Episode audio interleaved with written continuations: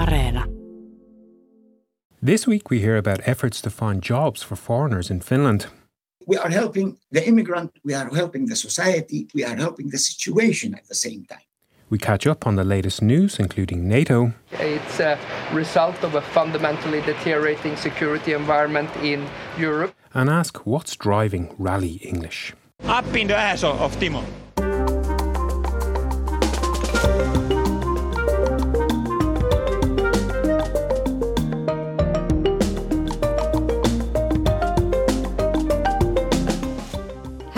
I'm Zena Iovino, I'm Ronan Browne. and this is All Points North. This week we are returning to a topic we have covered before, but one that we know is very important to the All Points North audience. That is, what is being done to help foreigners find jobs in Finland? This week, we reported that a new recruitment agency attached to the Easy Chain has opened up in eastern Helsinki. It's been described as the first recruitment agency in Finland to focus solely on the specific needs of immigrants. Ronan, why would Finland need a staffing agency just for immigrants? A very good question, Zena. They say they've opened with a promise that they will not be offering cleaning jobs to engineers, something that has been known to happen in the past. So this week I caught up with the manager of the agency, Shaho Yaf, who is originally from Iraq, and I first asked him why he wanted to be involved in this project. Because of my own experience, and a lot of immigrants had difficulties to get jobs through Finnish agency. And it is it is quite sad. It's because of uh, it- it's about sell. If you as, as as more as you know about your product, you you will sell it more easier. And because I am foreign, I know what these people are suffering to get a job. For me, it was quite easier than them because I had a lot of experience. But for a lot of them, it, it, it, it, it, is almost impossible. I know people who, who, who were living in Finland for almost 30 years and they never had a job. On a related topic, we also reported this week that the Labour Ministry said the employment situation of foreigners in Finland is currently at its best level since records began. That's quite a headline grabbing statistic, but of course does not tell the full story. No, indeed not. There are a lot of other factors to take into account other than this top line number, such as if the jobs are permanent or seasonal, or indeed what types of jobs they are, and what foreigners end up doing. But Ronan, you tried to find out more about this so called best situation, didn't you? Yes, I did.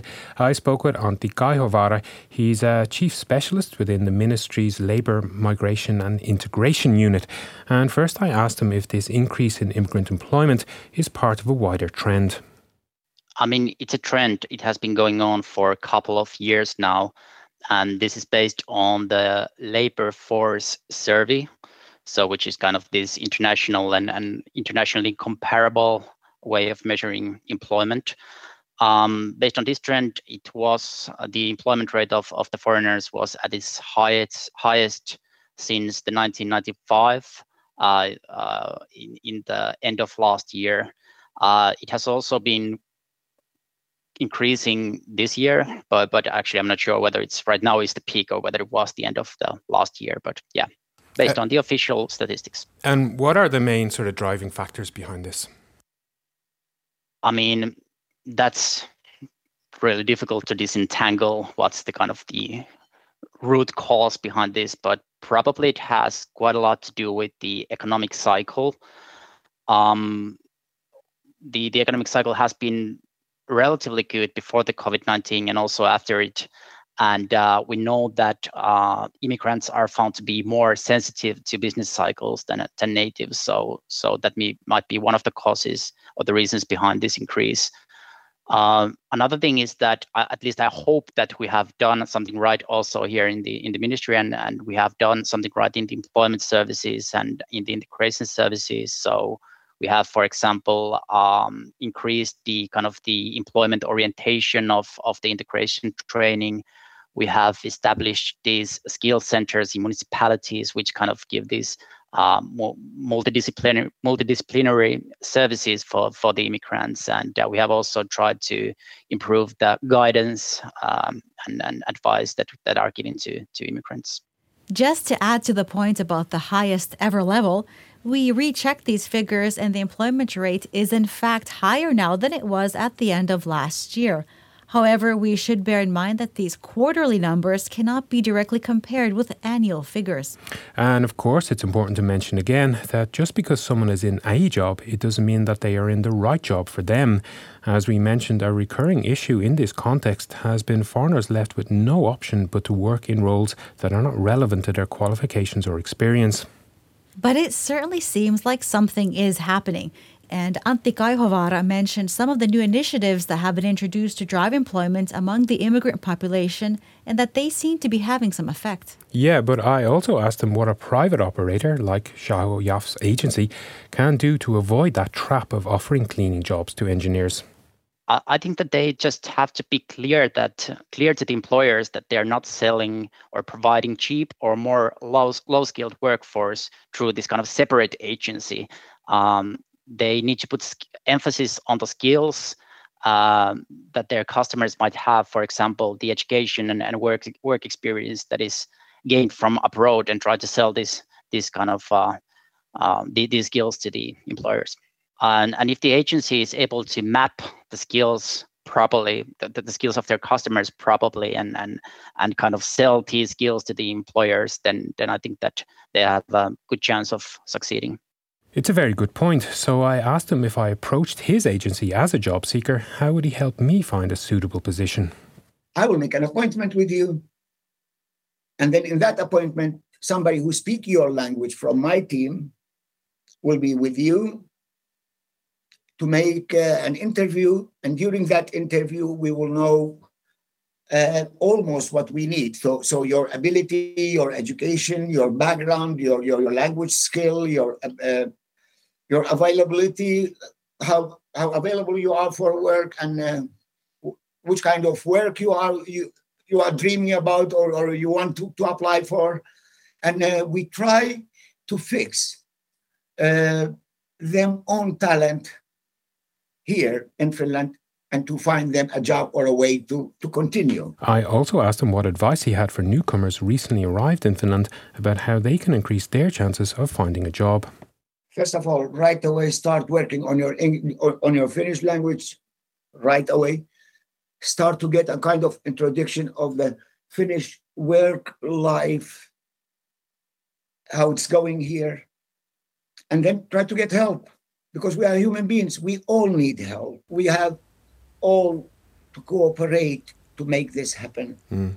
It's not going to happen just with my attitude or your attitude or the government's or uh, services which, which they are provide. Uh, no, altogether. And on that note of this being a wider societal issue, I asked Antti Kaihovaara what the government and his ministry in particular have in the pipeline to further assist foreigners in entering the Finnish workforce. I mean, we're currently reforming the Act of on Integration, so that's pretty big actually. And and if the proposal proposal is passed in the Parliament, then there will be lots of changes starting from 2025. So so the I guess the main thing is that the employment services and the integration services will be transferred from the uh, uh, state level to the municipal level, and uh, hopefully the municipal level will have more um, incentives to to try to improve the employment and and they also might be able to provide more kind of these multidisciplinary services for different target groups. Um, also the if, the proposal is passed the also the integration program itself will be uh, somewhat modified. So we we will keep many of the elements that there are right now but we will introduce also two new elements and these are uh, kind of um, language testing at the end of the integration training and also also the um, it's kind of this m- multilingual um, orientation period in the in the in the beginning of, of the integration training. So so that, that that's one of the thing. And I, uh, I, I guess one of the most in, important things is as well is that uh, we try to reach more of those people who are workforce and we're using kind of register based uh, solutions to, to do this. So, so basically, we try to be able to reach more people and, and guide them to, to the services. And that was Antti Kaihovaara from the Ministry of Labor. This is a story we will, of course, continue to keep a close eye on. And with that in mind, please do share your own thoughts and experiences about finding a job as a foreigner in Finland via WhatsApp on plus 358 44 421 0909. Would you like a weekly summary of the top stories from Finland sent straight to your inbox? Just sign up for our weekly newsletter. Go to yle.fi slash news and look for the newsletter tab at the top of the page. That's yle.fi slash news. Here at Yle News, we've often reported on topics related to press freedom. Yes, indeed, we have. For example, we reported this year that Finland actually fell to fifth place in the latest World Press Freedom Index after years in second place. Right. Well, press freedom came to my mind this week when I was following up on some audience feedback. We heard from Stefano Taglione. He's a journalist living in Italy who was set to travel to New Delhi this month via Helsinki on Finnair. And what happened? Well, Stefano contacted us to tell us that he never made it to India as their authorities denied him a tourist visa. He said he had information that this was because of his profession as a journalist. I see. Well, there have been reports recently of India clamping down on foreign journalists. Lots of media organizations, um, including the International Federation of Journalists, have drawn attention to this. But what's this got to do with Finland? Well, it does in the sense that Stefano says he's not been able to secure a refund from Finnair, which is, of course, a majority state owned company. Here's Stefano. The Indian government uh, refused me uh, to enter in the country because I am a journalist. Officially, uh, they have not provided any justification about my case. And uh, I had a problem with Finnair because Finnair provides a full refund for passengers who are denied entry to the destination country. But in my case, they complain that uh, it's mine, it's any visa and not a paper visa. It's okay, but for India, for by European people, a visa is common practice Okay, but what did Finnair have to say? Well, on the phone, their spokesperson told me it wasn't their policy to share any information regarding individual passengers. I later received an email from them saying that they issued ticket refunds when, quote, our customer's visa application has been rejected and they have a certificate from the embassy verifying that the visa has not been granted. They went on to say they don't require a paper visa. Right. I have to say, I'm not quite sure I fully understand that, but I guess Finnair is implying that they need a separate certificate from the embassy, even though Stefano had an official electronic document showing his e visa was rejected. That's right, Ronan. I also did a bit of digging into Indian tourist visas and found that e visas are available to Italians just like citizens of 175 other countries, including Finland. But some more research led me to the website of India's Ministry of External Affairs. It said anyone who works as a reporter needs a special journalist visa, even if they're just going on vacation like Stefano. Okay, I guess that's good to know. But thanks to Stefano for sharing his story with us. Now that air travel has picked up since the pandemic, I wonder if others have faced refund issues like this. We do, of course, love hearing from our audience here on APN, so do please keep your messages coming. Did we have any other feedback this week? We did. Here's a message that touches on some of our recent cost of living coverage. It says, I am from Germany, where the unions are putting a lot of pressure on employers to cover the additional costs caused by inflation. I wonder why it's not like that here in Finland. This is a great question from Marius. Well, spring is usually the time for labour activism in Finland, so this is a topic we'll be coming back to then. You can join the conversation too. We want to hear what's on your mind. Just leave us a voice note or text on WhatsApp. Our number is plus 358 44 421 0909. You've heard the term rally English, Zena, right? Many, many times, although I've never actually used it to describe how someone speaks English. No, neither have I or ever would. But I remember noticing when I first came to Finland how frequently Finnish people would use the term to describe how either they themselves or someone else spoke English, and they usually meant it in a derogatory way. It's strange because, in general, Finns have a good reputation for their English language skills except it seems amongst themselves. Yeah, exactly. But the phrase itself, rally English, originates from how Finnish rally drivers would give post race interviews in English. The most famous example is Marcus Grönholm. What's going on here? Well, someone's screaming. Timo's in agony. You can see him lifting himself out of the seat. We have to stop because it came some stone or something through Timo's uh, seat, up in the ass of, of Timo. And that was Marcus Grönholm, who at one point was the country's most successful rally driver. Nowadays, the term has come to more widely mean the mispronunciation of English words. And our story on Rally English this week noted that the use of the term can lead to some Finns becoming embarrassed or even self conscious about their English skills.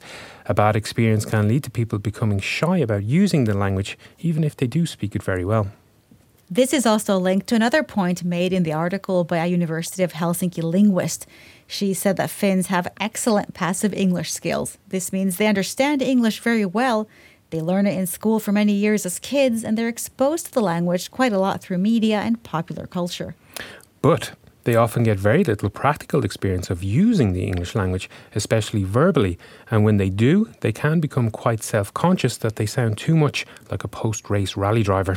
So, Ronan, does this all boil down to people's own high expectations? Possibly so. We're all our own worst critics, after all, aren't we? But there was a lot of reaction to this story on Twitter. Peter Leone said, and I quote, Interesting how this story dovetails with the recent discussion on people learning Finnish. Shared lessons. We should all be a little bit less shy with our new language imperfections and a bit more tolerant and patient with those on their own language learning journeys. We can definitely agree with that, Peter. Here on the show, we've recently talked about challenges foreigners face when it comes to using their Finnish language skills. And that's something Neil Phillips brought up too. He said, quote, I find Finns excellent at speaking English. In fact, they're too good. I visit Finland a few times a year with my Finnish wife, and when I go to the shop, I try to improve my Finnish by speaking some.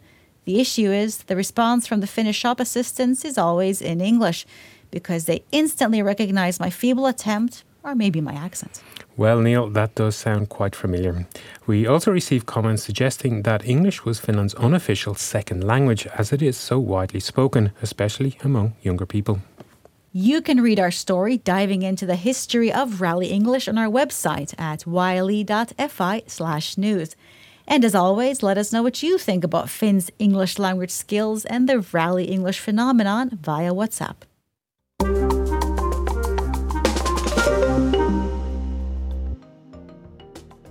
What else has been making the news this week? Finland is continuing negotiations with Turkey regarding Finland's NATO accession, which is being stalled by Ankara over the extradition of suspected Kurdish separatists.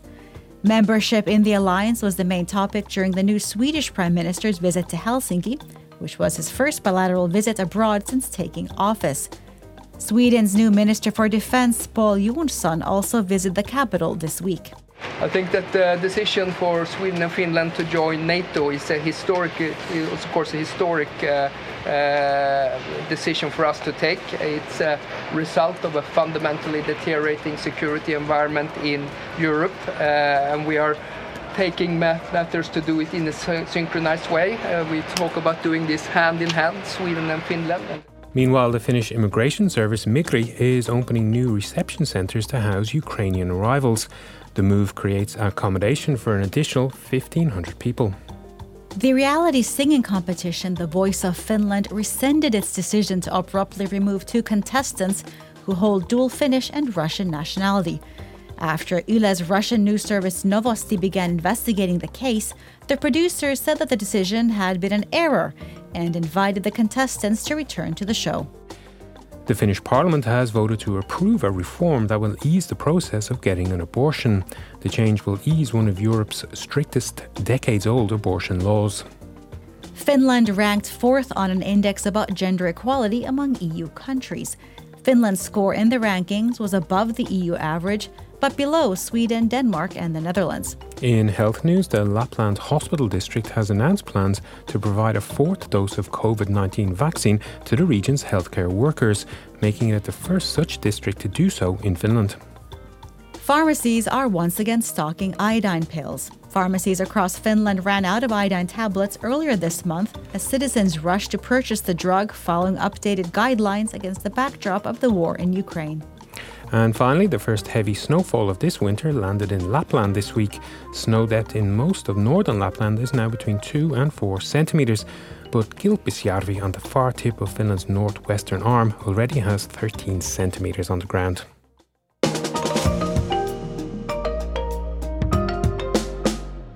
It's almost time to go. Did you hear that? Sounds like Halloween is around the corner.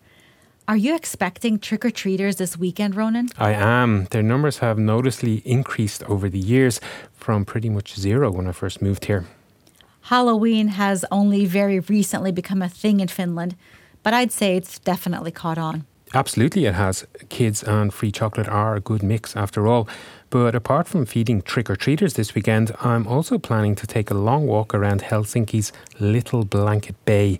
It should make a nice change from Passiville, which is, of course, Pasila, where Yle is headquartered and where we're recording right now.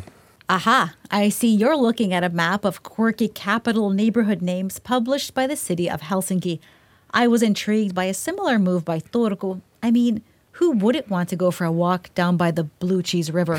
Yeah, it's such a beautiful scene, isn't it? The autumn colours and the fading sunset and a river of blue cheese. But yeah, these tongue in cheek maps have become something of a trend among bigger Finnish cities, highlighting their geographic locations translated quite directly into English. So, does that mean these names aren't really English? Mm-hmm, I guess it does. But Zena, I'm wondering have we got an Areena streaming tip?